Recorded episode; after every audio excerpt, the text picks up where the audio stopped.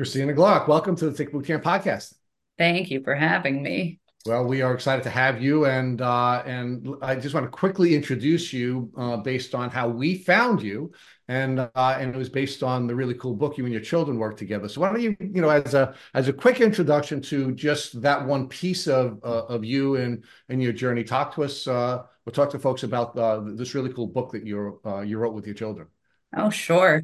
Uh, so I wrote a book called Ninja Foods. It's a book designed for children who are dealing with dietary restrictions due to various medical diagnoses. And I very much wrote it through the lens of being applicable to not only children with Lyme disease, but children who might have any chronic condition um, that's having an impact on what they can and cannot eat. And it was very much inspired by my son's journey. Um, I have Lyme disease and co infections. My daughter had Lyme disease, and my son had Lyme disease, Bartonella, and babesiosis and he was only four years old when he got diagnosed. So, as an adult, me having to shift my diet um, was challenging, but something I was able to do. But as a you know four year old child, that is unbelievably challenging. He couldn't understand, and it was really really tricky when all of his friends were having goodies and he could not have them all of a sudden. And there just happened to be one day that we were standing in the kitchen, and I got an apple out of the fridge, and I said, "Ooh, this is a ninja apple. It's going to help kick the Lyme bugs right out of your body." And he was into karate at that point, and he just got into it and was all excited, and we were doing little ninja moves all around the kitchen. And it just became the language I started using with him. And I remember saying, oh, I should write a children's book about this because there was nothing. I could not find anything that was helpful for me to sit down and read with him. It was really me just trying to share and educate and make it as smooth as I possibly could uh, for him to go through this entire process. And uh, over the course of COVID, we were home a lot more than we typically would be. Um, and it actually gave me this window of time to make it happen. So we wrote the children's book. Uh, my children were a huge part of the illustrations. They're actually the characters featured in the book and uh, we have a lot of recipes at the end. So a lot of the recipes that i came up with there were many many that did not go well initially but as i got better at uh, making different recipes for him i found some that he absolutely loved and all of his friends loved. And those are all included at the end of the book. And there's pictures of the kids cooking the different recipes and uh, we actually did a Kickstarter campaign, and through that, uh, raised over eleven thousand dollars, and we were able to donate a ton of books to LymeLight Foundation, St. Jude's Children's Hospital, the Lyme Warrior Group, and uh, it was just this beautiful way of getting it out into the world. And we got feedback from so many families uh, how helpful it was for their children to realize they're not alone and other people and other children have dietary restrictions and it can be it can be okay and we can kind of make it fun and exciting and be creative with it. Uh, so i would definitely say it's one of my uh, one of my projects i'm the most proud of. And you should be. And thank you for uh, for uh, for doing that great work. And we're going to build out uh, a lot of this podcast around that book. Uh, but before we get there, I, I, do know that the folks who listen to this podcast are always looking for shortcuts, right? And and one of the things that we know that from the beginning of your Lyme disease journey, when you're at the prehabilitation phase that we talk about here at Tick Boot Camp, really for the rest of your life, um, you know, movement, mm-hmm. uh, uh diet, and um, and sleep are all vital uh, to a healing journey, and of course, maintaining your health. Mm-hmm. And uh, you know, and and and the dietary issues that a child will deal with will be very different than the dietary issues that a, an adult will deal, deal with because they're not just little adults. Um, and and it really is a very important gap that you're filling here with this book. So thank you for doing that, and and I know folks are going to be really excited about that. But more than just that, folks are going to be excited about who my guest co-host is today. Uh, one of our favorite people in the community, and one of the one of the people that um, our community loves as a guest co-host is uh, my uh, my good friend and artist uh, Kahlil Tumanis. Uh, Fuller is is my guest co-host. So Kahlil, I want to say hi to the folks before we uh, move forward with um, introducing the rest of Christina's journey to the community. Yes, yes, yes. Thank you for the introduction. Hello, everyone, and hope you enjoy the podcast today. So, Christine, let's talk about first where you are. I, I understand that you you are on the East Coast. I am. We are in Stowe, Vermont. And uh, have you been? Uh, are, are, people from Vermont, Vermont called Vermonters, or I mean, what are you called when you're from Vermont? I grew up in Massachusetts, so I think Vermonters will always consider me a flatlander. But yes, people in Vermont would call themselves Vermonters. right. So, talk to us about uh, what it was like to grow up in um, in New England and uh, what your relationships what what your relationship was during your childhood with the outdoors. Yeah, so I grew up in Massachusetts, uh, in Central Mass, and we had a summer place on Cape Cod. So being outdoors has always been a very important, significant part of my life. Um, you know, looking back at my childhood, my mom was a teacher. So the last day of school, we'd pack up the car and head to the Cape, and we wouldn't come back until school began. And my entire childhood, I was just outdoors. You'd wake up in the morning, we'd be outside riding bikes, playing baseball, going to the beach, fishing, crabbing. Um, I'm a big skier. So in the winter time when we weren't down the Cape, we'd be on the hill. My dad was ski patrol. So every single weekend, that's where we were from the minute the hill opened until it closed. So I've always been somebody who enjoys the outdoors. I played sports growing up.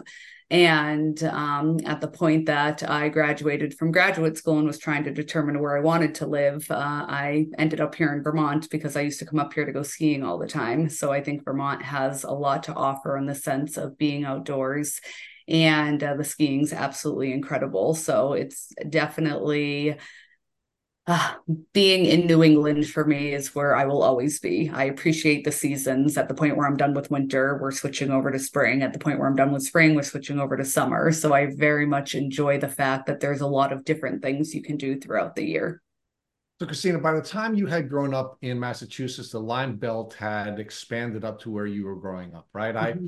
I I grew up in Long Island, and the belt, the Lyme Belt, really began around the Long Island Sound, both on Long Island and Connecticut. But by the time somebody as young as you are grew up in in Massachusetts, um, the Lyme Belt had expanded way north of where you were. So, talk to us about what kind of information and training, uh, either through school or through social sources, you had about ticks and tick diseases and how did you keep yourself uh, or not keep yourself safe from uh, you know from uh, Lyme?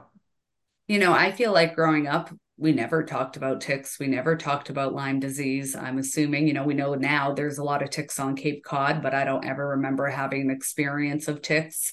If we were outdoors, you know, my mom would be one who would, you know, put a little sun uh, sun spray on and also uh, bug spray, but it wasn't a big part of my childhood. I feel like at the point that I moved to Vermont, if we were out in the woods, I might throw a little DEET on, but it wasn't anything I really ever paid much attention to. Um, I never had the experience growing up of having ticks on me. And even at the point that I got sick, well, I didn't that, find a tick that you knew of, but that I knew of exactly. So there was no clear indication that, oh, I had a tick on me. Oh, no, I'm not feeling well. I absolutely did not have that experience. So I feel like my knowledge base of Lyme disease truly only exists because of my experience. And my daughter actually had a bite prior to me being sick, and she had a bullseye. And we went to the doctor. We were told it was a spider bite. And she then had her own journey of neurological symptoms and not feeling well. And looking back now, if I look at the picture, it's so clearly a bullseye. And I had I had no idea when the doctor said it was a spider bite. I said, "Oh, it's a spider bite," and I moved on. And I didn't ever think, "Oh, maybe this is Lyme disease with these symptoms she's currently experiencing. Uh, so, really, all of my knowledge base has been developed over the last nine years as a result of dealing with this. So before before we go forward, and, and, and I'm glad we are foreshadowing some of the things we're going to talk about in a minute. Um, I, would like to walk back to you, uh, you and your childhood growing up in Massachusetts. So you you shared with us that your mom was a teacher and you were an outdoorsy gal and an outdoorsy family. Mm-hmm. Uh, talk to us about what your vision was for your future. Meaning, how did you think you were going to be serving the world, and where were you going to get the educational support you needed to serve the world the way you envisioned um, that service? Absolutely. Uh, so ever since I was really little, my parents said they knew I was going to be a social worker. I think I was the kid on the playground and, you know, in kindergarten defending other children who were being picked on. So working with people was always something that I've had a passion for. Um, moving through high school, I always supported the Partners Program where we worked with individuals who had developmental disabilities.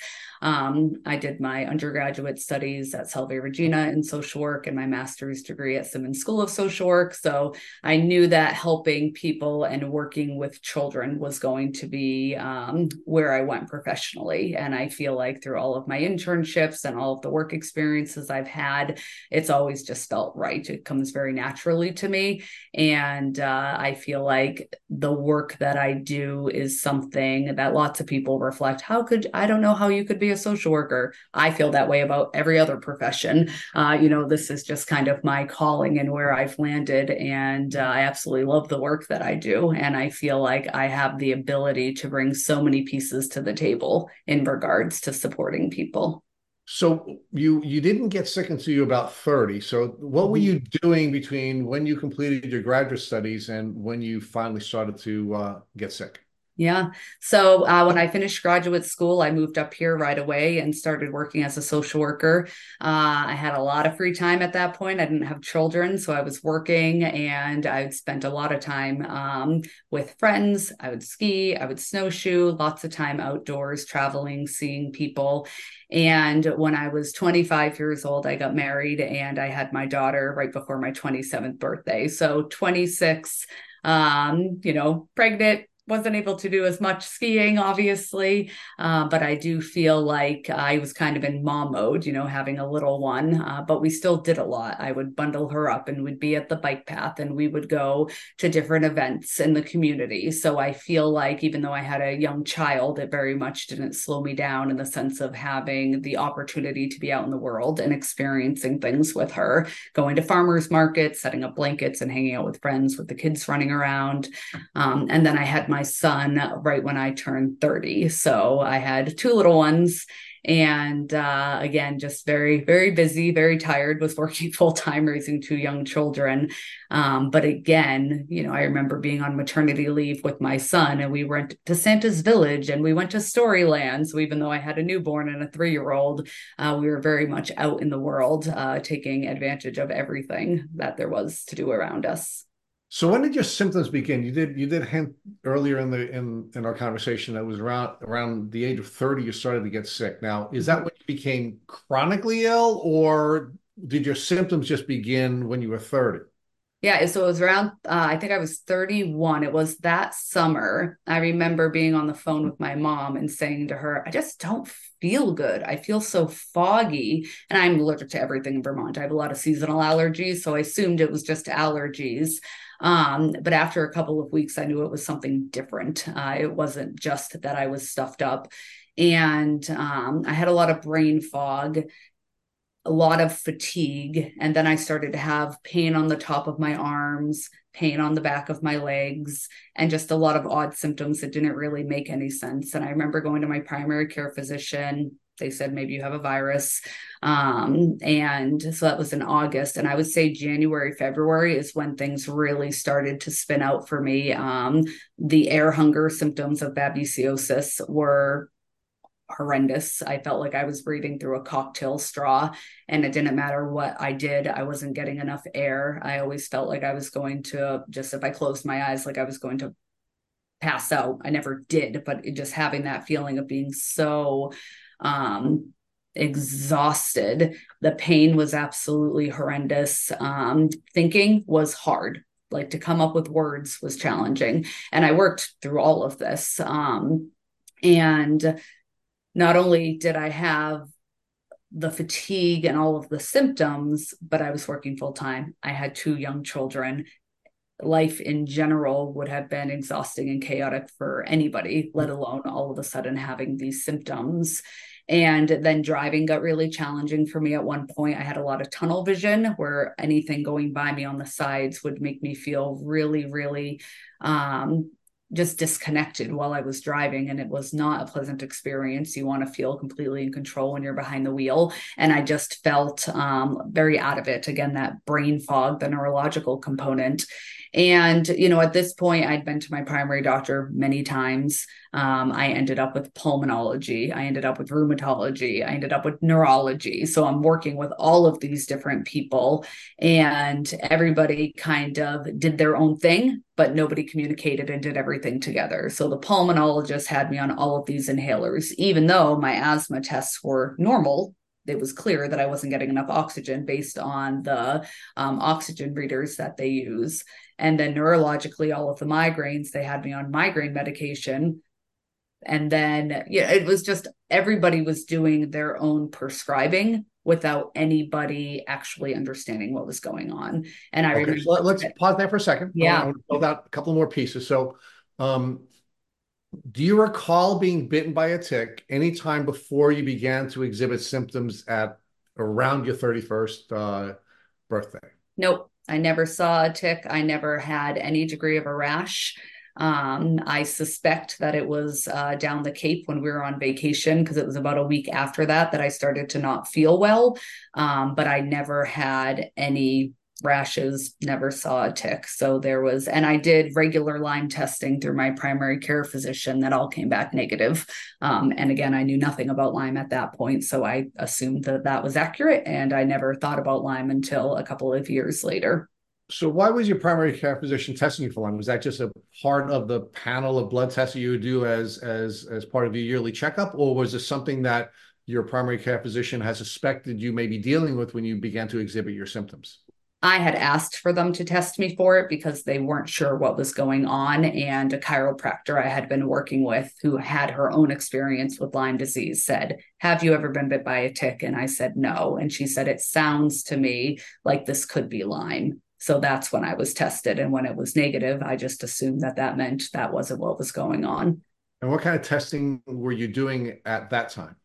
Uh, just your typical blood panels where they came back and said everything looked great and I'm young and I'm healthy and they're not sure what's going on. Maybe you're tired because you work full time and you have you have little kids. It was a lot of um, a lot of dismissive pieces.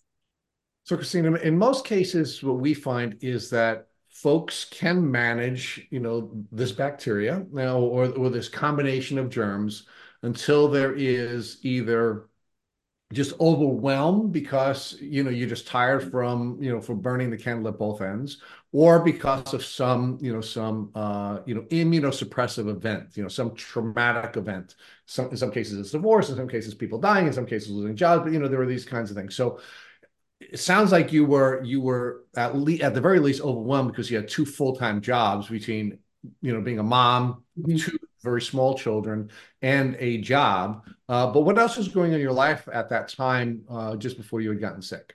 Yeah. So at the point that I had been sick for a couple of months, um, we moved. And the house that we moved into was an older house that needed a lot of work. So we had purchased it. And then it was about a four month period before we moved in. But I remember my symptoms going from bad to much worse at the point that we moved into the new house. And it was after spending, you know, two days straight in the kitchen, bleaching everything, ripping things out of the cabinets. Um, and years later, we would learn that we actually had mold in the basement. So I think that that was a contributing factor to the spiral that occurred with my symptoms getting so much worse. Um, but I remember even to this day, I still have chemical sensitivity. And prior to Lyme, I never had that. But I think having all of that time with cleaning products took it from where it was at to really significantly worse.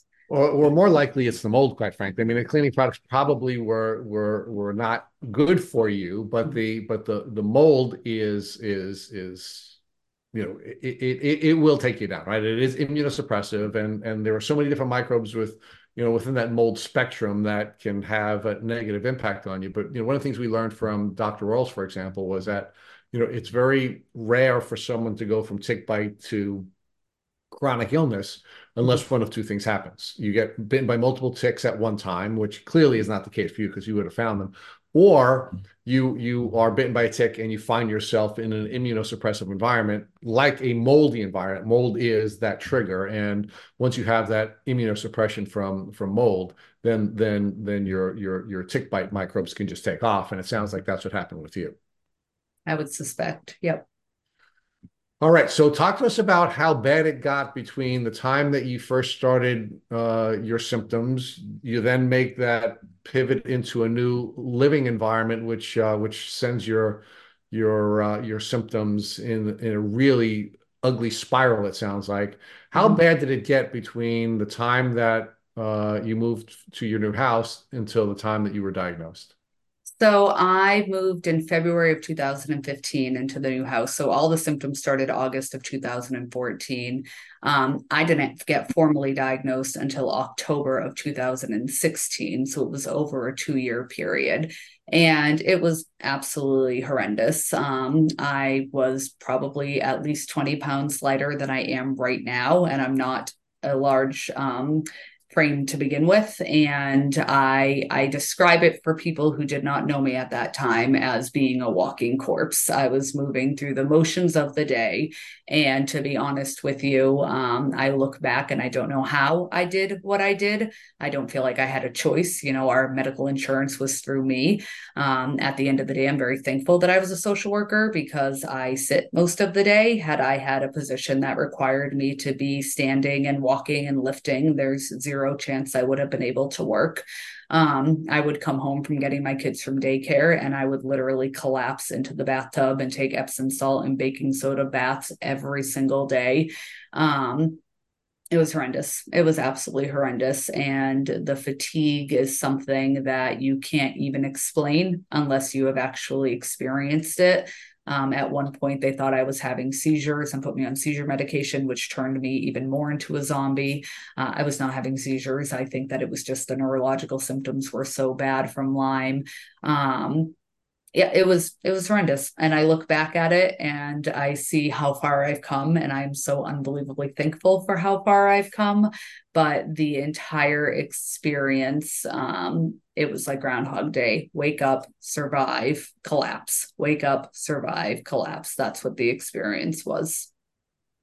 So during this window of time when your symptoms were, you know, just uh, unbelievably bad. What impact was this having on your ability to serve um, the population of people you were serving as a social worker? You know, I feel like my ability to do my job still existed because I was very much office based and I direct a program. So, in regards to supporting my staff with what they needed to do, um, I was able to continue to be in that role. If it had been five years pro- earlier when I was very much in the field working with clients and families directly in the home, I don't know that I would have had the capacity to do that degree of work um, I was exhausted in a way that was not fair for me or the people that I worked with.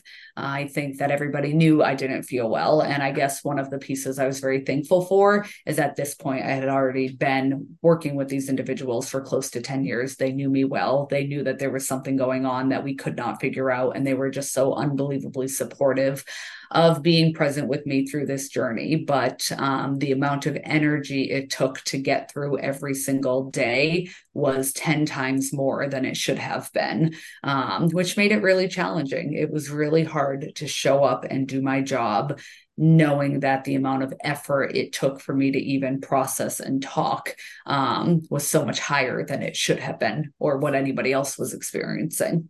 So I'd like to now talk to you a little bit about uh, what impact this had on your ability to be a parent and a partner. How is this impacting, uh, you know, those elements of your life? Yeah, absolutely. So at the time, um, my kiddos were little and you know i think we we put a lot of uh, stress on ourselves. I, as a mom i felt very guilty. I felt like my kids were missing out on things that they would not have been missing out on if i was feeling okay.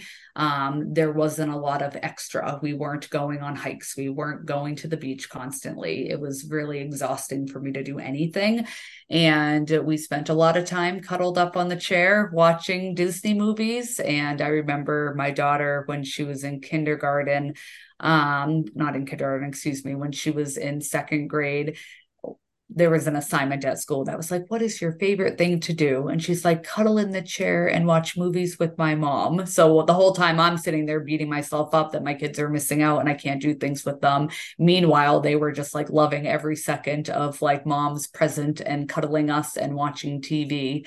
Um, but I do feel like I look back at their childhood. Um, and it's really hard for me to recognize how different all of that would have looked and felt if I had felt okay. Uh, my son was only one years old and my daughter was only four.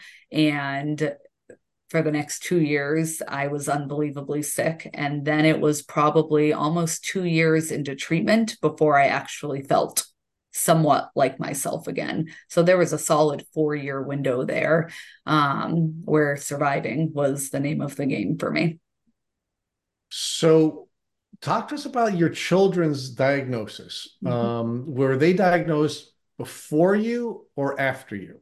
Yep. So my both were diagnosed after me. Um, my daughter got bit when she was in preschool. Um, that's when she had the bite and on her leg, and it wasn't until my son got diagnosed um, that we got a positive Lyme hit for her. So I always feel like I try to find purpose in everything. I I will forever be thankful that I got sick with Lyme disease because I don't think they would have figured out what was going on with my son if I did not know what I know. Um, so for my daughter, it was a lot of fatigue, a lot of neurological symptoms. They had diagnosed her with pediatric migraines. That's not what was actually going on. We know that now, but at the time, um, we thought it was pediatric migraines. So hers was much more neurological, lots of stomach aches and she's a really healthy eater. She's a kid who wants sauerkraut instead of cookies. And I feel like part of the reason she never got really sick is because her diet was so unbelievably clean. And with my son, it started off with uh, urine urgency. He went from fine to needing to be in the bathroom every three minutes, like a light switch. And about a week and a half into that happening, he started losing his vision. Everything would turn white. And at the point that we were with the eye doctor and the urologist, and all of a sudden the neurologist, I was like, we got to get him tested for Lyme disease. Like, this was what I dealt with. All the different doctors, everybody's looking at their own individual thing. And it was probably six weeks into that journey that we got him tested. And then two weeks later, we had positive Lyme and Bartonella tests for him and we were able to start treatment right away. But it was rough business. He got really sick and i feel like all of preschool um, all of kindergarten he was surviving you know, he couldn't sit up in circle time unless he was in a chair because he was lying on his friends. Uh, you can't possibly be a learner when you are having the urgency and feeling like you have to go to the bathroom nonstop. And little kids can be cruel. And, you know, there was lots of kids who made comments about it and it made him really sad.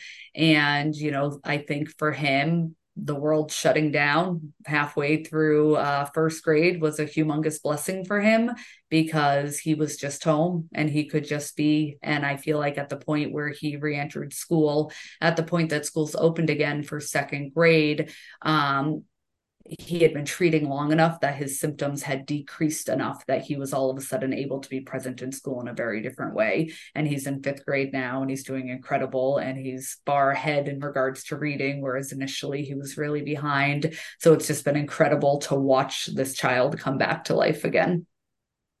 So you've already shared with us that you have a fair amount of mommy guilt from uh, from you know the the time that your children were sick. Uh, so I feel a little guilty about asking you the question I'm going to ask you now, but I'm going to ask it anyway because I always do when we have parents and children mm-hmm. who have uh, both have Lyme disease.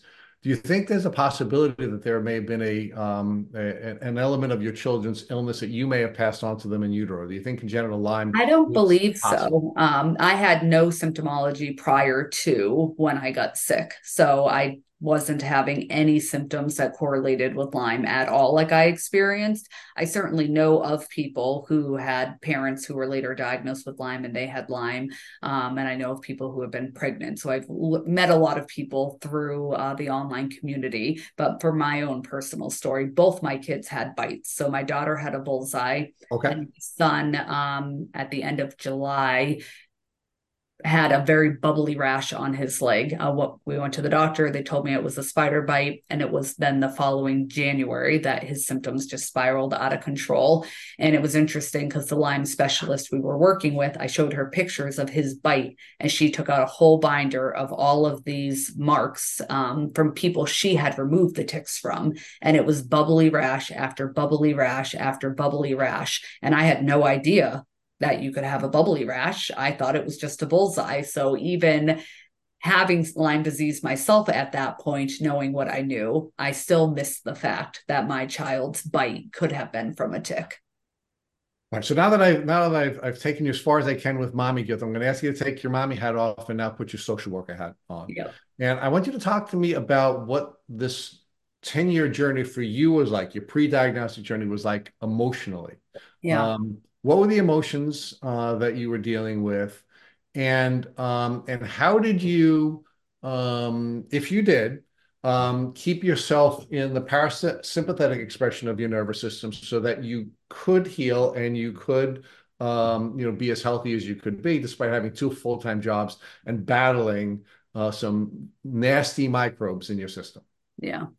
Um, Tara would be the first feeling I would share. Um, I was terrified. I didn't understand what was going on with me. All the time? Were, were you terrified all the time, or was this something that was coming and going? No, it was pretty consistent because I felt awful every second that I was awake. And I feel like over the course of that two year period of trying to determine what was going on, I must have met with 15 different doctors. So to continuously be told people didn't know what was wrong with me, oh, it's fibromyalgia, oh, it's chronic fatigue, like I knew that wasn't what was going on. So I felt very helpless. I felt very scared. Um, at the point that I got a diagnosis, I felt very relieved. Um, but I also knew that this was not going to be a 14 day of course of antibiotics and I was going to be better. I don't think I had any um, I didn't realize the extent of what treating Lyme disease was going to entail.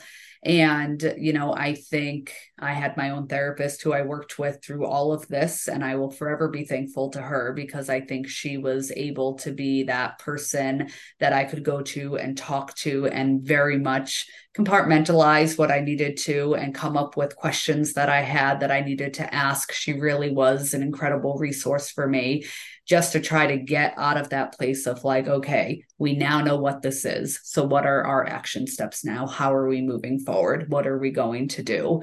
Um, I started working out again and by working out again, I mean doing very, very little. because over the course of being really sick, I went from somebody who was unbelievably active to not even being able to ski because I was just so weak and I just could not do anything. Uh, so I started doing yoga and it was very basic yoga, but I just started to try to figure out how to move my body again. Um, I was already eating really healthy through this journey, and I wanted to try to put pieces into my day that I knew historically were very, very good for my mental health. And I feel like as time went on, I was able to get back to a place of doing a lot of things. And uh, it was not easy. I think I needed lots of reminders to stop and breathe. Um, I also think that it was so chaotic in the sense of having young kids and working full time and all of their activities. I think keeping busy became a coping mechanism for me because if I was very, very busy, I wasn't sitting on the couch realizing just how horrendous I actually felt. Um, being sick has taught me how to not be in that chronic state anymore. Um, but it definitely became a way of existing. So it sounds to me that uh, when you're on the carousel of doctors, as we call it here in Tick Boot Camp, and you know, and you were going through that that invalidating process, mm-hmm. uh, you were being diagnosed with a you know with um, a disorder rather than a disease because mm-hmm. they couldn't figure it out, right? So there had to be something wrong with you, uh, and you knew what that meant as a social worker when they were diagnosing you with uh, fibromyalgia. Mm-hmm. Um, it seems to me that you you did put some foundations in place that are consistent with the patterns that we see with folks who go on their who, who have a good head start on their healing journey. And the first thing you did is you were working with a therapist right? And it is mm-hmm. very important to not only work with a you know a doctor um, who can treat you physically but it's also important to work with a healthcare professional that can help you emotionally. So you had that piece in place right?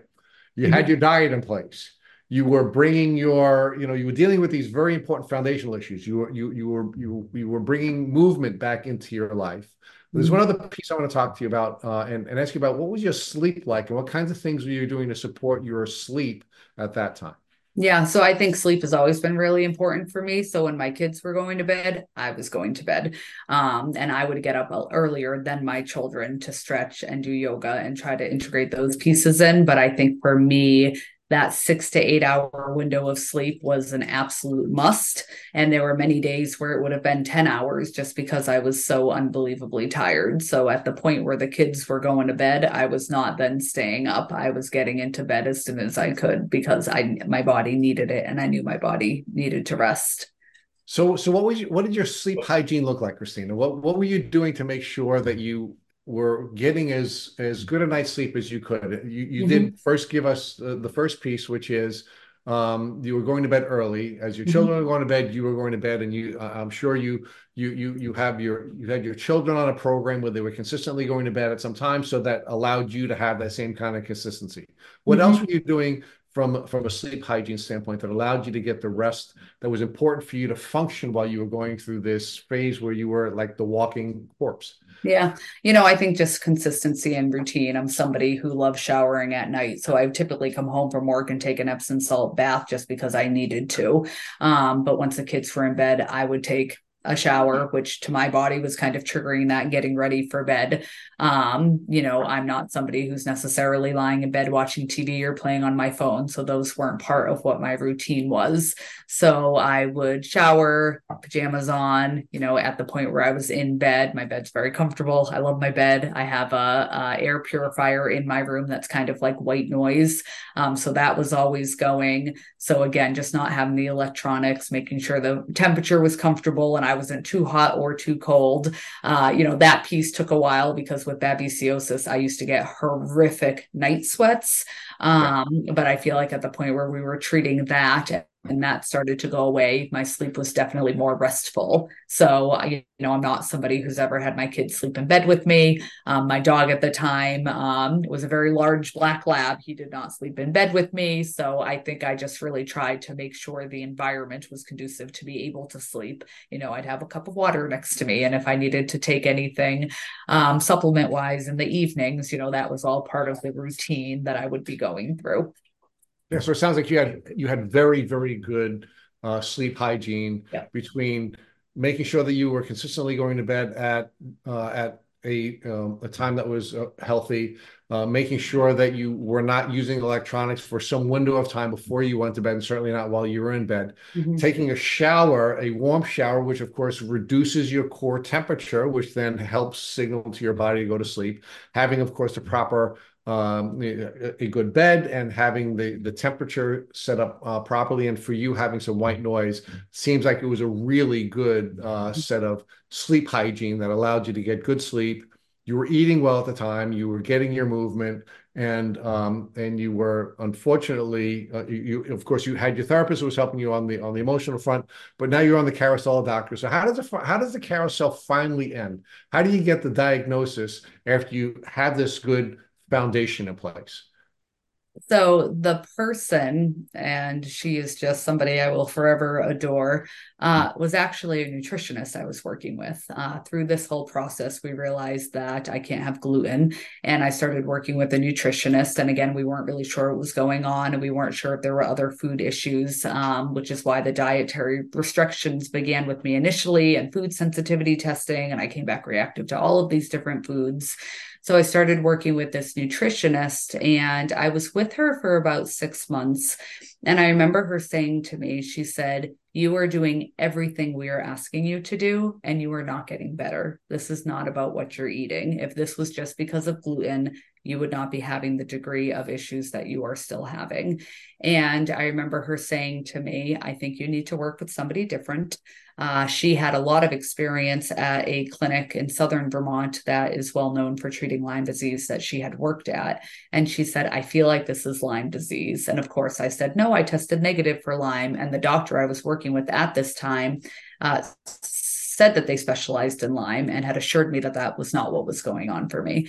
And uh, she was adamant that I go through IGeneX testing. And I remember following up with the doctor I was working with at that time, a naturopath, and saying, I know that you don't think this is what it is, but I need it. I need to see on paper that this is not what's going on. And uh, she agreed, and we did the testing. And two and a half weeks later, I had positive Lyme and babesiosis. And it wasn't until years into treatment that I popped positive for Bartonella as well. So uh, before Cleo takes you now through your your diagnostic journey and your treatment journey, I, I do want to make one one other observation, and that is that um, one of our past guests has called Lyme disease the supermarket um, diagnostic disease, mm. um, and she said the reason she called it the, the supermarket diagnostic disease is because you're more likely to be diagnosed in the supermarket than you are in a medical doctor's office, or in your case, a naturopathic doctor's office. Um, because um, because those of you who have been on the journey know what it looks like, right? Mm-hmm. And uh, although you were working with somebody who is uh, a nutritionist, you know this person was not a healthcare professional. She was just somebody who knew what Lyme looked like mm-hmm. because of her past experience. So you really are someone that fell in the uh, supermarket diagnostic diagnosis phase uh, where you were diagnosed by somebody in the community as opposed to somebody in a medical office. So give, give me your reaction to that before Kahlil takes you through the diagnostic journey. I think it's the reality, and I couldn't agree more. You know, there's three individuals that I've been the supervisor for who have been diagnosed with Lyme disease and co-infections just because I was their boss. And as I was watching them and listening to them, I'm like, I'm pretty sure you have Lyme disease. Um, and then they followed up with testing, and that is exactly what they ended up happening or having. So I think for me, um, it's been a very interesting journey, and it's been incredible how many people have reached out to me saying, Hey, my kid had a tick bite, or Hey, so and so told me, Hey, you should talk to Chris because she's experienced Lyme disease, and maybe that's what you're going through.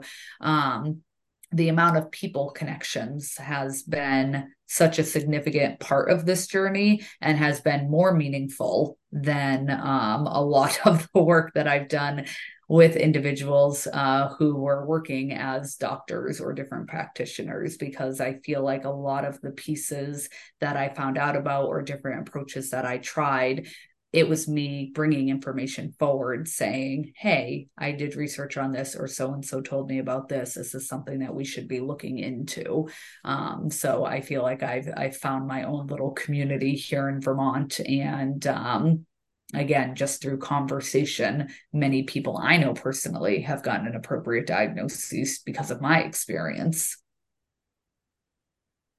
all right so just going back to say, you, you've seen about 10 to 13 doctors seeing Lyme disease, and the doctor who diagnosed you was a natural practitioner, correct? How, how did you how did you even go about finding that? Was that something you were already into, or did you just stumble upon it, or just decide to just try everything out? How'd you find how'd you go about finding that? Yeah, so I had never worked with naturopaths before. I was always somebody who'd go to my primary care physician if I needed anything. And I think at the point where the primary care physician wasn't able to help me, and lots of different doctors um, at two different hospitals that I was connected to through pulmonology, neurology, rheumatology, uh, weren't able to help me. I had individuals I knew personally here in Vermont who said, You should check out this office. They're a naturopath. They're going to look at your whole body as opposed to each individual part of you um, in regards to symptomology and figuring out what's going on. So that's how I landed with the naturopath to begin with. And uh, it's not anything I had ever done before. And at this point, I absolutely love working with naturopaths because it's such a different approach. And it really is looking at the entire being and figuring out what was going on versus just the lungs. So I feel like um, I have a great appreciation for the work that they do. Yeah, they, they definitely do a lot of good work, and that's helped a lot of people in the community. So you pretty much heard about that through word of mouth. Like, was there any research involved, or just people that you just knew was just giving you word of mouth, pretty much? Yeah, it was totally word of mouth. Yep, somebody said, "Oh, you should see so and so." I'm like, okay. and that's so, how I ended up. About how many different things were you misdiagnosed with throughout this journey? I know doctors, because you say you work with this doctor, this doctor, and none of the doctors were coordinating with. Like, how many misdiagnoses were they? What type of things were they misdiagnosing you with? Yeah, so I mean, migraines is something that I think was an absolute symptom of um, Lyme disease. So, migraines, my iron was unbelievably low. I had pretty much completely depleted my body of ferritin. Um, so, I was anemic. And again, now knowing babesiosis Lyme, it all makes sense. But at the time, I didn't know that's what the cause was. Um, you know, one doctor talked about two different neurologists talked about fibromyalgia, uh, talked about chronic fatigue syndrome. So I feel like it was kind of those blanket statements. And I think for me, or uh, blanket diagnoses, I'm like, nope, like I will move on to the next person because I don't think that's what's going on. Uh, all of the inhalers they had me on, I don't even know what they called that to be putting me on the inhalers because it wasn't asthma. My asthma tests were all normal.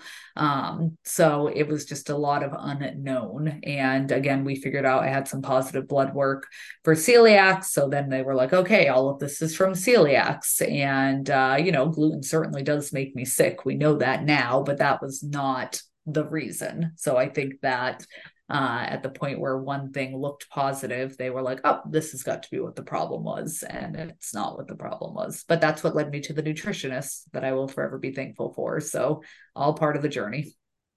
Exactly. Uh, do, do you know what kind of testing they did when they uh, diagnosed you? Do you know what testing that you used? Yeah. So I did uh, testing through IGeneX Labs. So with IGeneX Labs, um, I tested positive for Lyme and babesiosis. And I don't remember if they tested me for Bartonella at that point. I think that you fill out the different symptom lists, and that's what the doctor had tested me for. And I tested positive years later for Bartonella as well with medical diagnostics diagnostic labs. Um, and those were the same two companies we used for my two kids as well.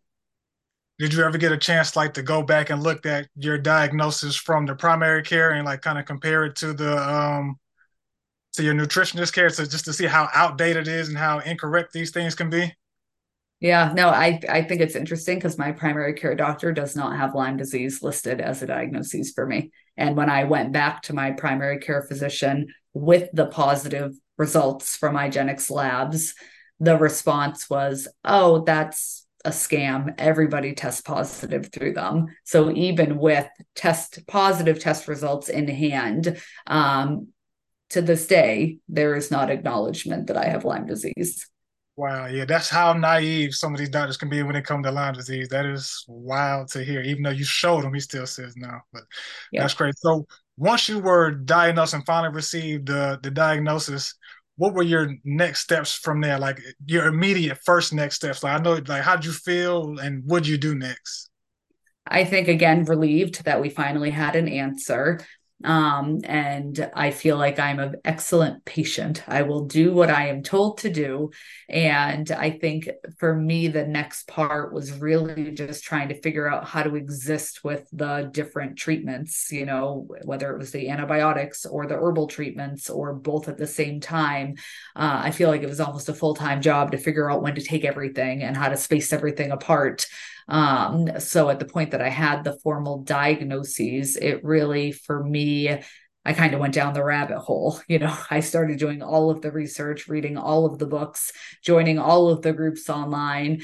And uh, I would say about six months into the journey of treating, I kind of stopped everything. I left all the Facebook groups. You know, I felt like I was having a lot of um, just, it was too much. It was too much in my space. And I wanted to just focus on what I could focus on without having all of this information coming in from other angles. And, you know, I think that in the Lyme groups, one of the pieces that I'll reflect on is a lot of people who are in those groups online are really, really sick so you're just seeing person after person after person with these stories that are so overwhelming.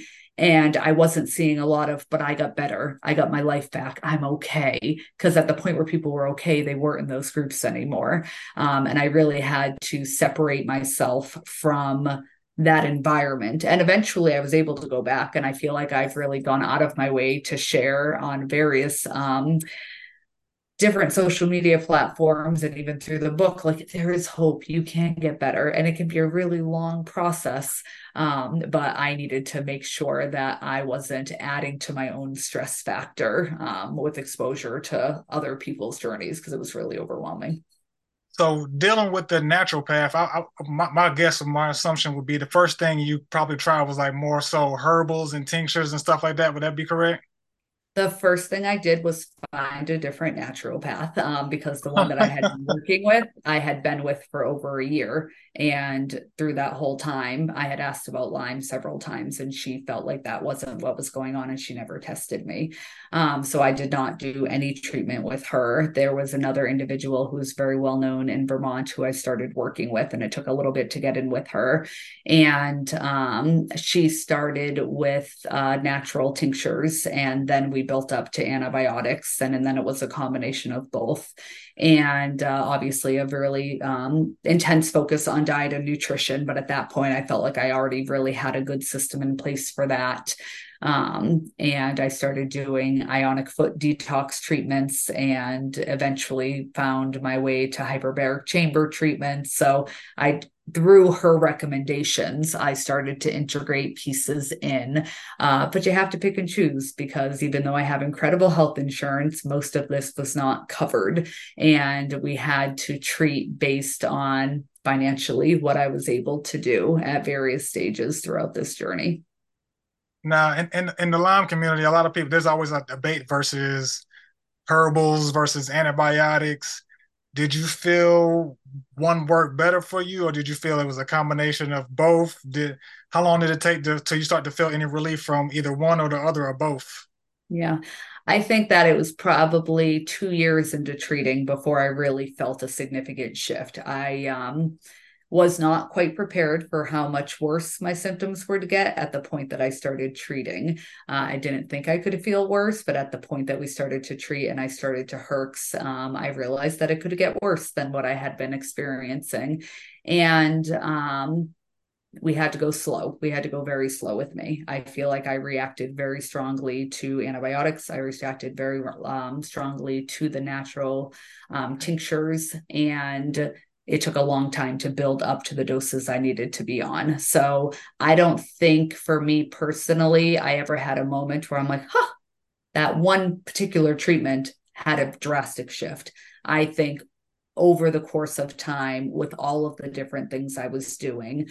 Um, that is what helped me get to where I am right now.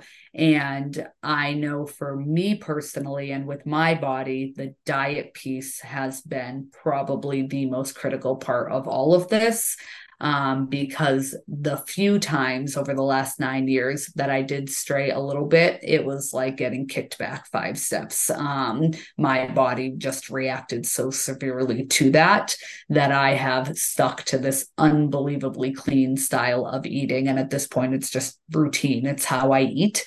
Um, but that for me has been probably one of the most critical parts of all of this.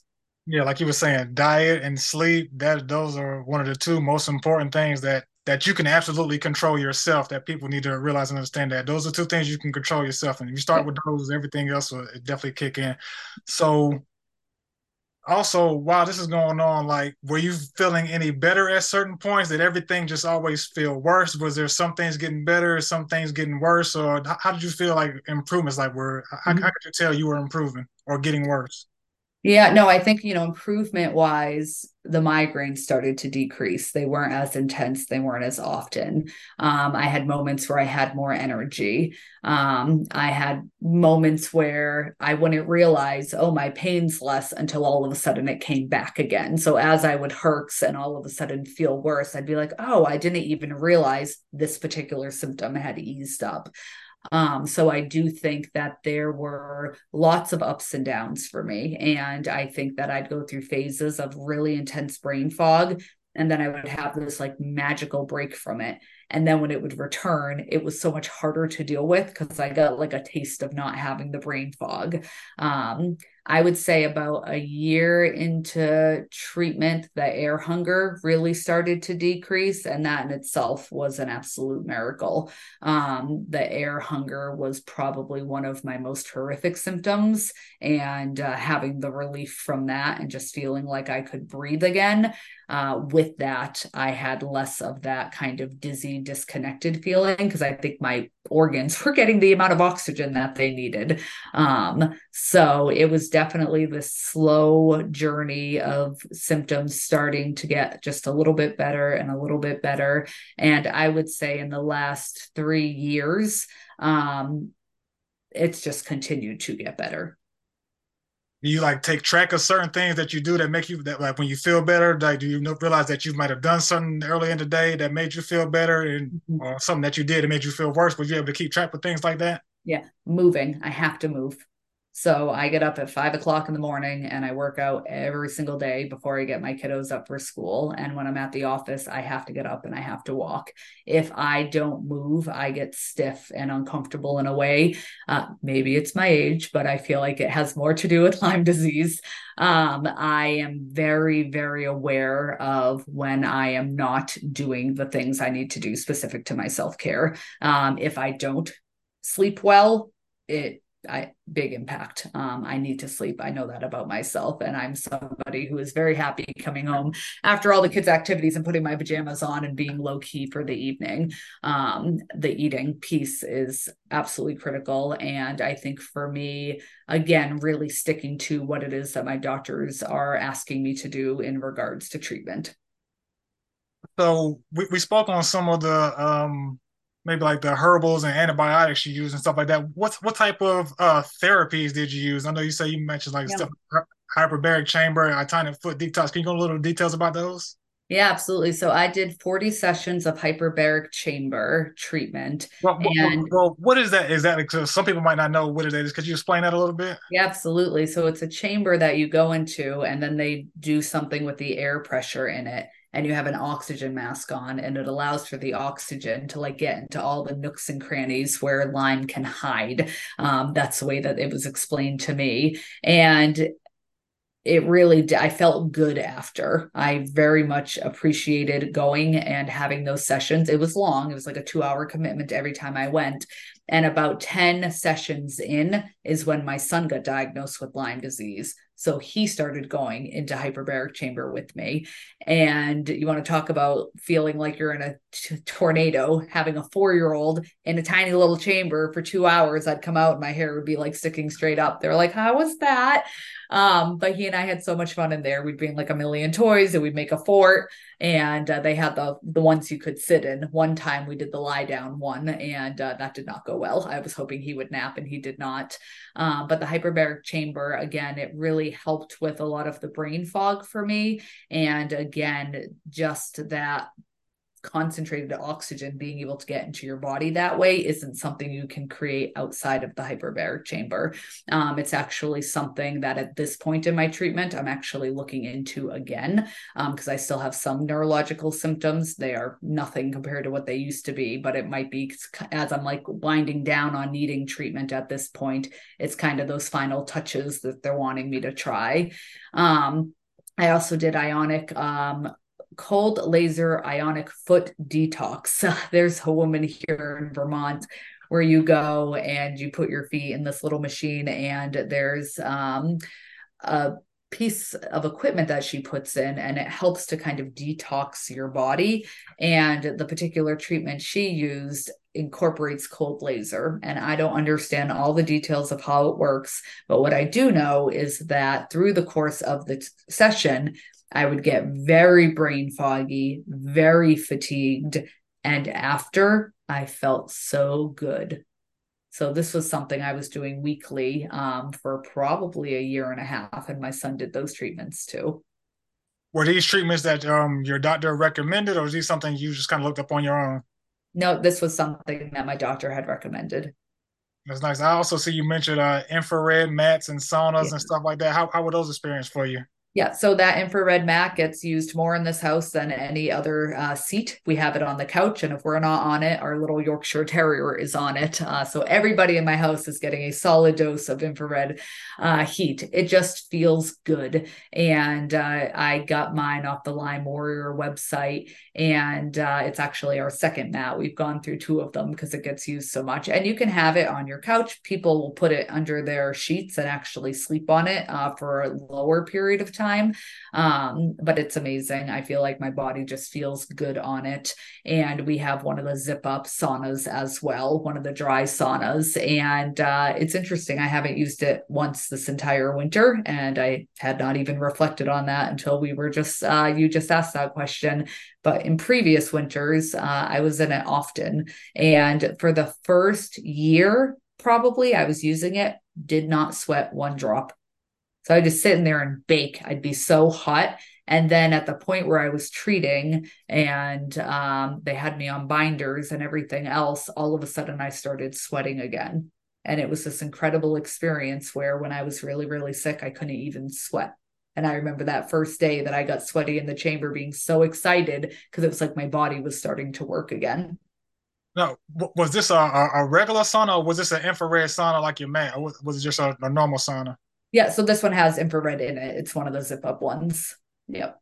Yeah, yeah, that's pretty good. And also with that cold laser, do you know if that was infrared as well, or was it, it was just? Um, I don't. I'm not sure with that. I know I might have had some infrared laser treatments back then as well. So I know infrared normally is pretty good with Lyme disease. Yep. Yep. Now, uh, were you while you were going through these treatments, uh, were your children doing some of these same treatments? Yeah, so my daughter, my daughter with Lyme, I mean, at the point that she treated very quickly, the lingering symptoms she had seemed to go away. Um, so for her part of her journey, she didn't need the additional pieces. My son definitely had a very different experience. So he did hyperbaric with me, he did foot detox sessions with me he'd go in the sauna just because again we're in vermont it's cold here. And like you know it would zip and you'd just see his little face sticking out. And obviously he wasn't in there nearly as long as i was but you know if mom came out of the sauna the kids are like i get the sauna next. Um, and he's on that mat more than anybody else in this house. And it's he's not on the mat because he doesn't feel good. He's just on the mat because it feels good and it's warm. So he's still getting the benefits of it. Um, and i think that we will forever have those mats in this house just because they're incredible No, they definitely are. Are you still currently treating for uh, Lyme as well? Yep. So I have been off of antibiotics for over two years at this point and only doing herbal. And I'm actually waiting for test results right now. So we just tested me again for Lyme, Bartonella, and babesiosis through medical diagnostic labs, and we are in the waiting phase. Um, but the current doctor that I'm working with, the hope is that I'm not showing positive for any of those, and we can really shift our process to just continue the healing of my body. I have a lot of food sensitivities um, and restrictions around food that never existed prior to getting sick with Lyme disease. And I think a lot of that has to do with how intense my treatment was. And I think we have a lot of gut restoration that needs to happen so that I'm able to get back to some degree of normalcy with eating where it's not as restricted as it currently is. Yeah, that's a lot of problem with people in the Lyme disease. People who have Lyme disease, gut gut problems, and and and sometimes when people say that it comes from well the use of antibiotics and stuff like that. Do you feel like that might have caused some of your gut issues, like maybe the overuse of antibiotics? Yeah, I would absolutely say so. So you haven't been on antibiotics for about two years now. You said. Yep, we've just done solely uh, herbal for the last two years. Awesome, awesome, awesome. So, how, what, what, you you mentioned you were getting retested. How do you feel about retesting? Because I know sometimes that can be kind of expensive. Is that something that you you feel that people need to do, kind of sort of, or do you think that's a case by case basis? Just uh, yeah, I think medical diagnostics my insurance covers. So that was a beautiful gift when I found that out because with IGeneX, that was all out, out of pocket. Um, so my insurance actually covers the medical diagnostic testing. And, you know, I've worked with three different um, Lyme literate doctors at this point, just because two people retired and one person stopped taking insurance. So I, you know, had to switch around a little bit. Uh, and it's still astonishing to me. It's such a different school of thought. You know, the current person I'm working with feels like you can be fully healed from Lyme and it will be completely removed from your body through treatment. The last person I worked with felt like it's dormant and you get it low enough that it's not causing any issues. I just feel like there's such different schools of thought. I had one doctor who never retested because they said it was a waste of money. You know what you have, there's no reason to retest the current person I'm working with has a very different opinion on that. Uh, so it's still just so surprising to me that through this journey, um, the four people I've worked with have all had unbelievably different approaches and different opinions on how all of this is with Lyme. Now, was there anything specific you did to try to help restore your gut? Like uh, any type of therapies or medicines you did for that? So I've taken some different, you know, GI revive type things. Um, I think for me, the continued nutritional piece has been really, really important. Um, just making sure that I'm eating really healthy. Um, but I do think that with this uh, person I'm currently working with, once we have these test results, she has plans to kind of do a restore the gut uh, protocol, which will be different than anything I've done. You know, I've been on probiotics and prebiotics and digestive enzymes. You know, I've done those pieces, but I think that she will have a much more thorough approach at the point that we really kind of pinpoint the next steps in my journey.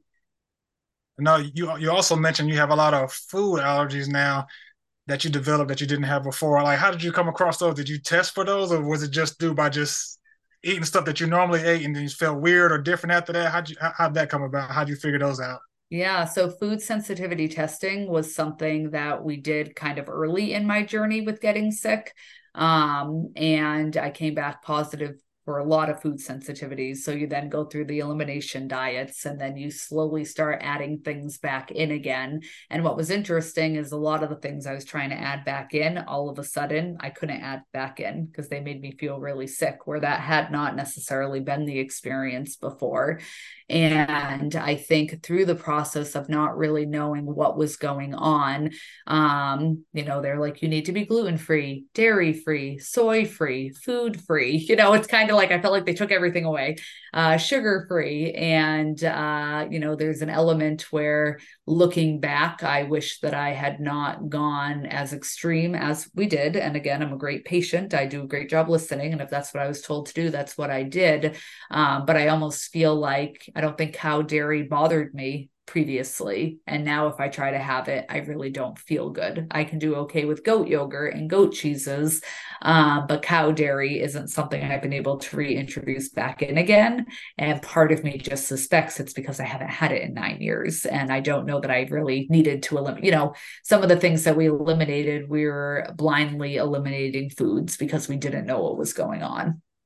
Exactly. Well, since we're on the topic of foods and you wrote your book about foods and helping for the kids, like what's a typical meal like for you, like just throughout the day, like just what you're clean eating? What's a typical meal like for you throughout the day? Yeah. So I drink shakes every morning, protein shakes, and uh, I make huge salads for lunch. I always say that if I ever decide not to be a social worker, I'm going to open up a salad truck somewhere. Um, I've gotten really creative with salads and I do a ton of meal prep and I will buy pounds of ground turkey and I'll cook it all up and then cool it and I freeze it in individual bags in the freezer. And that's what I put in my salads. I do that with sweet potatoes. So I do a lot of meal prep and then I do a lot of freezing. So in the morning when I'm getting ready for work, I can do salad with cabbage and carrots and avocados. And then I have frozen sweet potatoes and frozen um, turkey that I just throw into the salads. And I make my own salad dressing with oil and lemon juice and salt and garlic. Um, so I feel like I'm very routine in what I eat. Uh, I always eat goat yogurt in the afternoon with fresh berries and flaxseed in it. And then dinner time is, you know, meats and vegetables. And sometimes I'll do quinoa uh, or brown rice. But, uh, you know, my, my diet's very clean. I don't really eat anything that's prepackaged. Um, I do a lot of baking with my son. A lot of the recipes in the book are, you know, he loves these chocolate banana muffins that we came up with, and you can turn them into brownies or cakes. Um, I make apple cake all the time for him and I, and you know, it's sweetened with unsweetened applesauce, so there's no sugar in it. Uh, everything that I make is it kind of follows what the Lyme diet expects in regards to not adding the extra sugar and gluten in. And uh, you know, last night that's what we were eating at 7:30 at night last night. So I feel like we certainly don't go without. My son is eating brownies and cookies uh, all of the time. His ability to eat um, what he wants is far better than mine. I still have a lot of pieces that we need to work on in regards to introducing foods back in. Um, but the recipes in the book are very much based on how does a little kid feel like a little kid and be able to have cookies and have brownies um, and not feel left out when everybody else at school are is having those things and everything that um, i have for recipes in his book i make in bulk and i freeze all of that too so I'll give him frozen cookies out of the freezer, and by snack time, they're defrosted. And uh, the recipes work really well for that. So lots of meal prep, lots of meal prep, and uh, just consistency with what I have. Well, I'm glad you mentioned meal prep because like when you sick with Lyme disease, you don't want to cook every day. So like that that that takes a toll. You have to cook every day because you can't just go out and just buy fast food rest stuff from the restaurant. So most people with a lot of disease, like if you're trying to get better, like you, you probably have to cook your own food more than likely, and just cooking enough of it just so you have a bunch of it so you don't need to cook every night every day. You can just cook enough for two or three days and a lot of the times we, we're eating the same thing but at least it's not harming us as much. And, and like you said how you cooking with your son and stuff like that like how you how you got the book and the sweets and the goodies for them like the adults need those too because we still like sweets too. Yeah we we still exactly exactly good stuff too so like it's great for the kids and trust me we all need it so Yes. Glad you yep, did. I would agree. Very, very, very glad you did that. And uh, I guess my last question will kind of be, um, I guess we kind of talked about like just uh, your last little bit. So you, are still working on your last little bit of treatments for Lyme disease. How, how often do you get treated or uh, supplements like to go see your doctors? And how about how often do you do that still? Yeah, so I connect with my um, Lyme specialist every six weeks, and at this point, I am on two different tinctures and I feel great. I mean, I feel like I have moments where I have like little flare ups here and there, but my day to day functioning, uh, Lyme is not something that is taking a toll on my day. And, uh, you know, I think I have moments where I'm like, ah, am I fatigued and tired right now because of Lyme? Or is it just because I work full time, have two kids, and I'm a taxi driver because they are old enough that they have all of the activities in the evening? Um, you know, I feel like I'm not having significant impacts on the day to day. And I feel like some of the pieces that still linger a little bit, I've actually started working with an occupational therapist who specializes in the brain. And that has been an incredible experience. And I would say for people who are experiencing kind of brain fog still or any neurological symptoms who have had Lyme for a period of time, this was something that I just happened to come across. And uh, nobody had ever said to me, Oh, you can go to an occupational therapist who can help with that. Uh, it has been amazing what she has been able to stir up. And uh, I thought some of those symptoms were still Lyme, but I don't think it's Lyme. I think it was actually the aftermath of having Lyme for as long as I did. And through her um, experience, it's very treatable. And I feel like I've already, I've only been working with her for a couple of months, and it's a notable difference that I'm experiencing in regard regards to just brain fatigue, if that makes sense. There is this phase after we go through getting ourselves ready for the battle, that prehabilitation phase, and then of course we go through that phase where we're we're aiding our body and killing the disease. We then have to go through rehabilitation. And what we've what we've seen as a pattern here is that not only do you want to go through a process of rehabilitating your body, but you need to go through a process of rehabilitating your brain right? Mm-hmm. Because your neural pathways are going to change as a result of either the trauma associated with being, you know, in this experience or having bugs in your brain and the impact that having the bugs in the brain is going to have. Yes. So there are many, there are many, um, many folks who have gone through these neural retraining programs as a result of uh, as a result of having this experience and finding that symptoms that they had begin to drop off with this neural training. So talk to us a little bit more about that. Yeah, I think it's been incredible. I think for me driving, I get really tired still. And um, the individual I'm working with was able to say to me that my brain, my vision visually, my I'm working 70% harder than the person next to me just to process what I'm seeing, which is astonishing to me because I work full time and I feel great. And that's the piece that I said to her. I feel like a million bucks compared to how I felt when I was really sick and uh, she was talking all about the neural pathways. She's like, it's just about reprogramming them, and you have all of these neural pathways. Anybody who's gone through something like this is going to have ones where your brain goes, "Whoop, we're going to go this route," and now what we're doing is retraining it to say, "Oh, nope, here's the new one we're building." And now that one's getting stronger, and eventually this one will stop working and then we've got those healthy neural pathways really strong and working in your brain. And uh, it's incredible. It's very very exciting. And again this is a newer part of the work that i'm doing at the moment. And in just a short amount of time i've been working with her it's been notable how different i have felt. And you know she can piss things off in a particular way which isn't pleasant but it's also exciting exciting to me, if that makes any sense. And it was actually interesting because the first day I met with her, I like broke down crying, which is not an experience I've ever had. You know, the whole time I've been dealing with this, I felt like I have been having to advocate for myself and nobody's really understood um, and she got it like she just understood and she felt so bad that this is a journey i've been on and i think for her just knowing that this is still the experience people are having um is heartbreaking to her. And you know for her to give the the ability to state to me I, I understand what's happening in your brain right now and i can help you and this is fixable. It was just so overwhelming because you know you get to a point where you're like okay i'm about 90% better is this just the new normal and I'll always just be 90%? And I think she gave me a lot of hope that 90% isn't good enough and you can get further than that. Christina, and I want to give you some additional, uh, you know, validation on that front. We recently interviewed uh, Rachel Leland, uh, mm-hmm. who, who, published a brilliant book that that uh, we're actually going to be, uh, you know, promoting pretty aggressively as well, uh, in addition to promoting you and your book.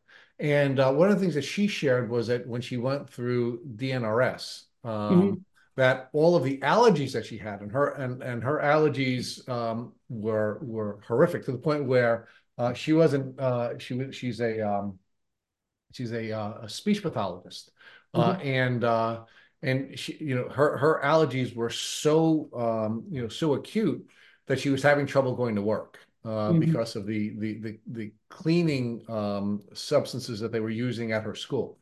And uh, as it turns out, that that all disappeared once she went through her neuro training program, and it was pretty rigorous, and it took it took her a, a fair amount of, of, of time, and she had to be you know um, pretty Spartan about uh, about doing this rigorous program.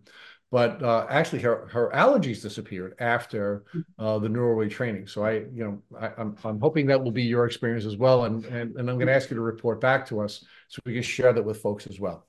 So yeah, I had actually done a lot of DNRS myself, especially with all the chemical sensitivities, and I notable difference. And I think it's something that I actually pulled the book out a couple of weeks ago because I think now that we're focusing on gut repair, I feel like DNRS is something I do want to utilize as part of that process.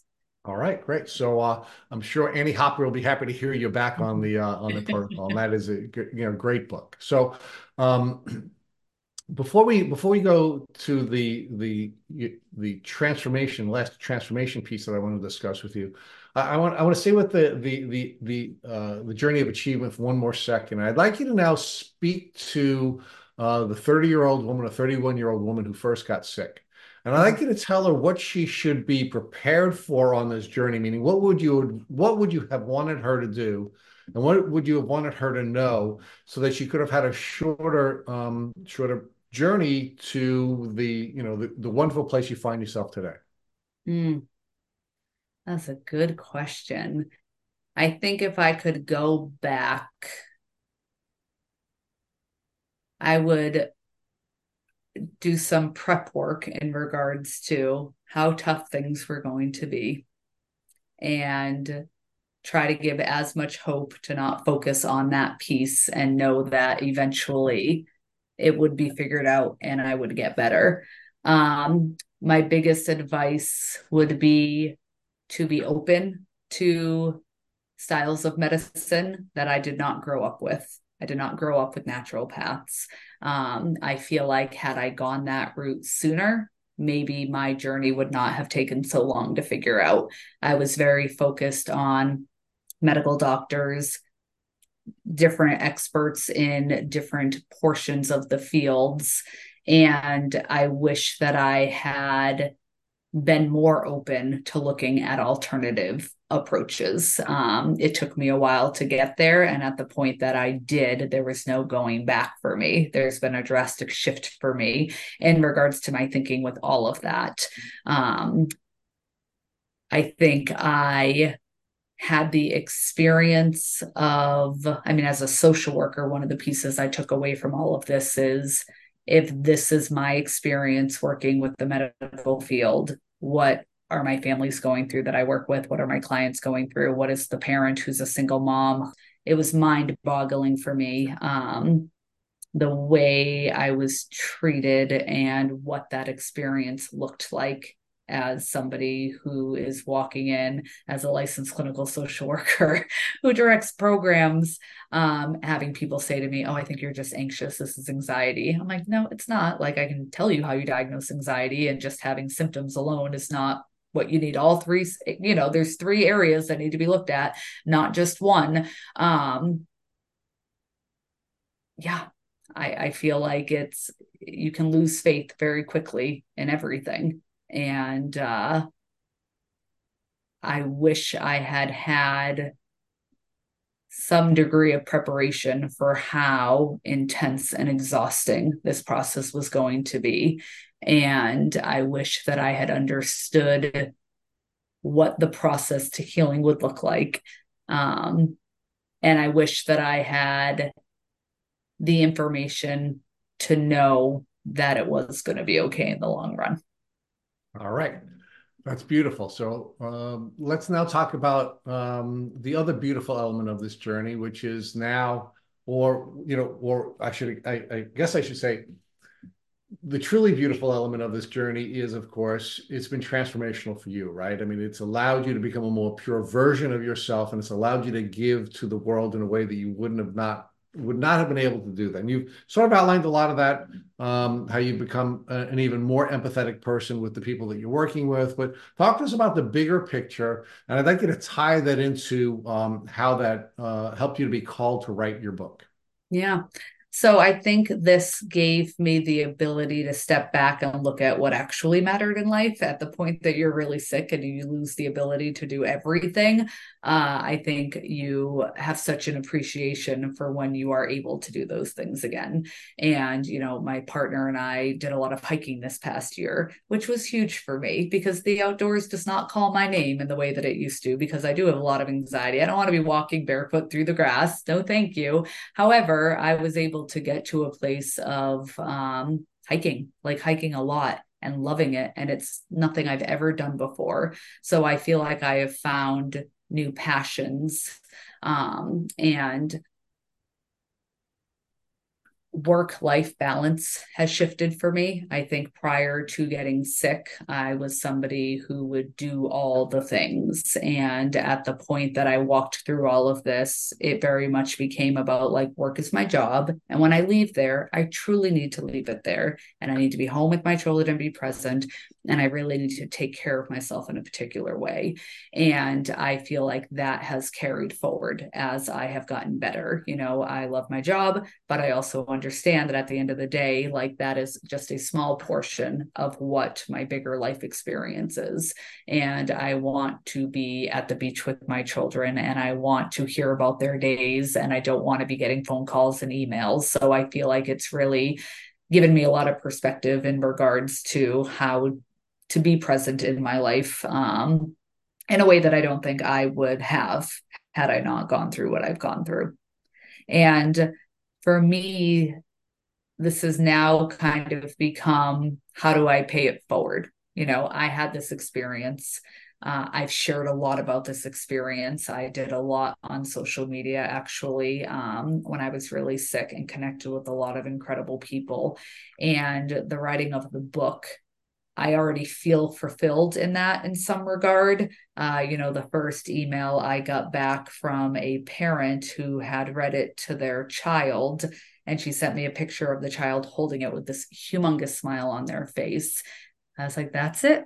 You know what I mean? Like, obviously, I would love for this book to be purchased by everybody who has a child with food uh, sensitivities or food restrictions, but knowing that our story and our journey resulted in this book that a child singular had this incredible reaction to uh, it made it all worthwhile. You know i just feel like we didn't have lyme disease and we treated and got better and we just moved on with our life. I feel like we were able to take what was a really traumatizing experience and have this way of celebrating kind of the conclusion of us all getting better um, by having this book that can now be uh, shared with other people. And I know there's a, a little one that um, is in the community whose mom got a copy of my book from somebody else because she is a child with a lot of uh, severe food allergies And the mom had actually texted me and she's like, My child said, There's other children like me. I didn't know there were other children like me. And then her child, who's preschool age, was able to meet my kids at a picnic. And it was like, oh, you're Trevor from the book. Oh, you're Julianne from the book. And uh, how incredible. Like, just what an incredible experience. That is really cool. So, where, where can folks get the book uh, so they can help their children or help the children of friends who uh, may be struggling with either Lyme or uh, another chronic illness? Yeah, absolutely. So it's on Amazon. Uh, if you go to Amazon and you just search Ninja Foods and put Christina Glowacki in, the book pops up. Uh, it's available on ebook. You can get soft cover. You can get hardcover. Um, it's on Barnes and Noble uh, here in Northern Vermont. It's in a bunch of the bookstores up here. Uh, but Amazon is typically the direction that I point people because most people have access to that. And uh, I tell people to log in. I'll I'll post online on my own site um, when it's on sale because sometimes it goes on sale on Amazon. And I always ask if people read it to leave a review because I think it's great to get the information out there and for other people to know about that. Yeah. And I have on Facebook a Ninja Foods page. And then on Instagram, I also have a Ninja Foods underscore children's book. So you've given us so much, uh, Christine. It's just this has been a really, really cool and powerful interview. Uh, but I have one more ask, and okay. my final, my final ask of you, and I shared with you that we have a new question here at Tick Boot Camp, and actually, the the interview that Matt and I did um, uh, earlier this week was the first time we came up with a new question, uh, and it will be in the questionnaire for the for the newer uh, guests. But since um, since I have a uh, a really powerfully educated um, social worker, I'm not going to be upset about surprising her. So here's the final question. Yeah. I would like you to give us the top three no cost or low cost recommendations you would make for treatment for people who are on a chronic Lyme disease journey? Okay. Uh, number one would be diet. And I think that eating healthy can be expensive. I understand that for sure. But I also think that there are ways to go about doing it uh, that can be lower in cost with how you purchase things. And if you buy more in bulk and you do meal prep and then you're freezing, uh, it not only saves time and energy, but it also makes it so that food is readily available for you. I think that's one of the most challenging portions of dealing with this is when you're tired and you're fatigued and you don't have stuff prepared, you may not have the energy to cook. Um, and I feel like if you're able to get other people in your lives that are in your family, if they're able to figure out how to make some simple meals for you, or you find a couple of your favorite crock pot meals where you can throw it in in the morning and then in the evening when you come home tired, you already have food going. I've got beef stew cooking right now. Um, you know, that is going to keep you on track. So I think that preparation piece is really, really important. Uh, the second one is stretching. Uh, I know that for a lot of people, when you are dealing with something like Lyme, the fatigue and the body pain and the stiffness is so significant. And somebody asking or telling you to do something as simple as stretching or walking can seem outrageous because you may not have the energy to do that or the desire to do that. Um, if you can get up and walk even a little bit, march in place, stretch, the impact that then has on how your body feels is so significant. And, you know, I feel like if you do it for a couple of weeks, it's just going to become part of your routine. Um, it's a must for me. It's a non negotiable in my day. And I feel like as I moved through treatment and my endurance started to return again. Um, you know it's it's just something I, I literally build it into my day. If you look at my work calendar walk walk walk walk and it's not consistent but it happens every single day. It might be two o'clock today 10 o'clock tomorrow any little 30 minute chunk i can stick it in there. Uh, i'm making that happen and i'm making that a priority I think the other piece that I would reflect on is, you know, in regards to treatment, um, it is expensive. And, you know, antibiotics for me at least were covered by my insurance. So that I appreciated. Um, most of the herbals were not. And I think for me, it's very important that you're advocating for yourself and you are telling the doctors what it is that you actually need. Um, I have worked with doctors who would have had me taking $800 a month worth of supplements if I had followed the plan that they wanted me on. And I had to say, I'm not willing to not go to the movies once in a while with my kids because I'm putting all of my money into treatment.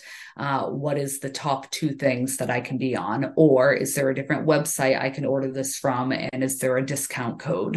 Uh, I think that advocating piece is really, really important. And I think shopping around for a doctor that is going to be able to meet your needs is absolutely critical. And I feel like even right now, with the newer person I'm working with, I have loved who I have been working with, but I feel like I've plateaued. And I feel like within that plateau, I'm like, okay, we're just kind of adding more on right now, but I don't really feel different. I don't feel better. I don't feel worse. I think I need a new approach. And with that new approach, um, the individual that I'm now working with, we've already had the conversation in regards to the amount. I'm like, I, am not spending, I cannot spend all of hundreds of dollars every single month on treatment. Uh, and she's like, yep, nope, I understand that. And I think that her willingness to work with me around those pieces is really, really important. Um, so I think having the treatment that you can consistently do is going to be more important than diving in and then not being able to continue with it. You know, slow and steady, I think, is going to do more for somebody in the long run than not consistently doing something. Oh, okay. So, so to sum it up, and I love all three points. Mm-hmm. Your first recommendation is food prep. Your second recommendation is movement, progressing towards uh, towards uh, stretching, and the third is being a financial advocate for yourself with your medical providers. Mm-hmm. Absolutely. Wonderful. I love all three. So thank you for sharing those three uh, low cost and no cost options uh, that would be helpful on a healing journey. And I, I can't I can't thank you enough for all you do for the community uh, by writing the wonderful book, by sharing your journey on podcasts like this one, especially this one. Um, and uh, and I want to also thank you, Kahlil, for being kind enough take time again away from your family and and uh, and your artistry to uh, to uh, join us here as a co-host with Tick Bootcamp.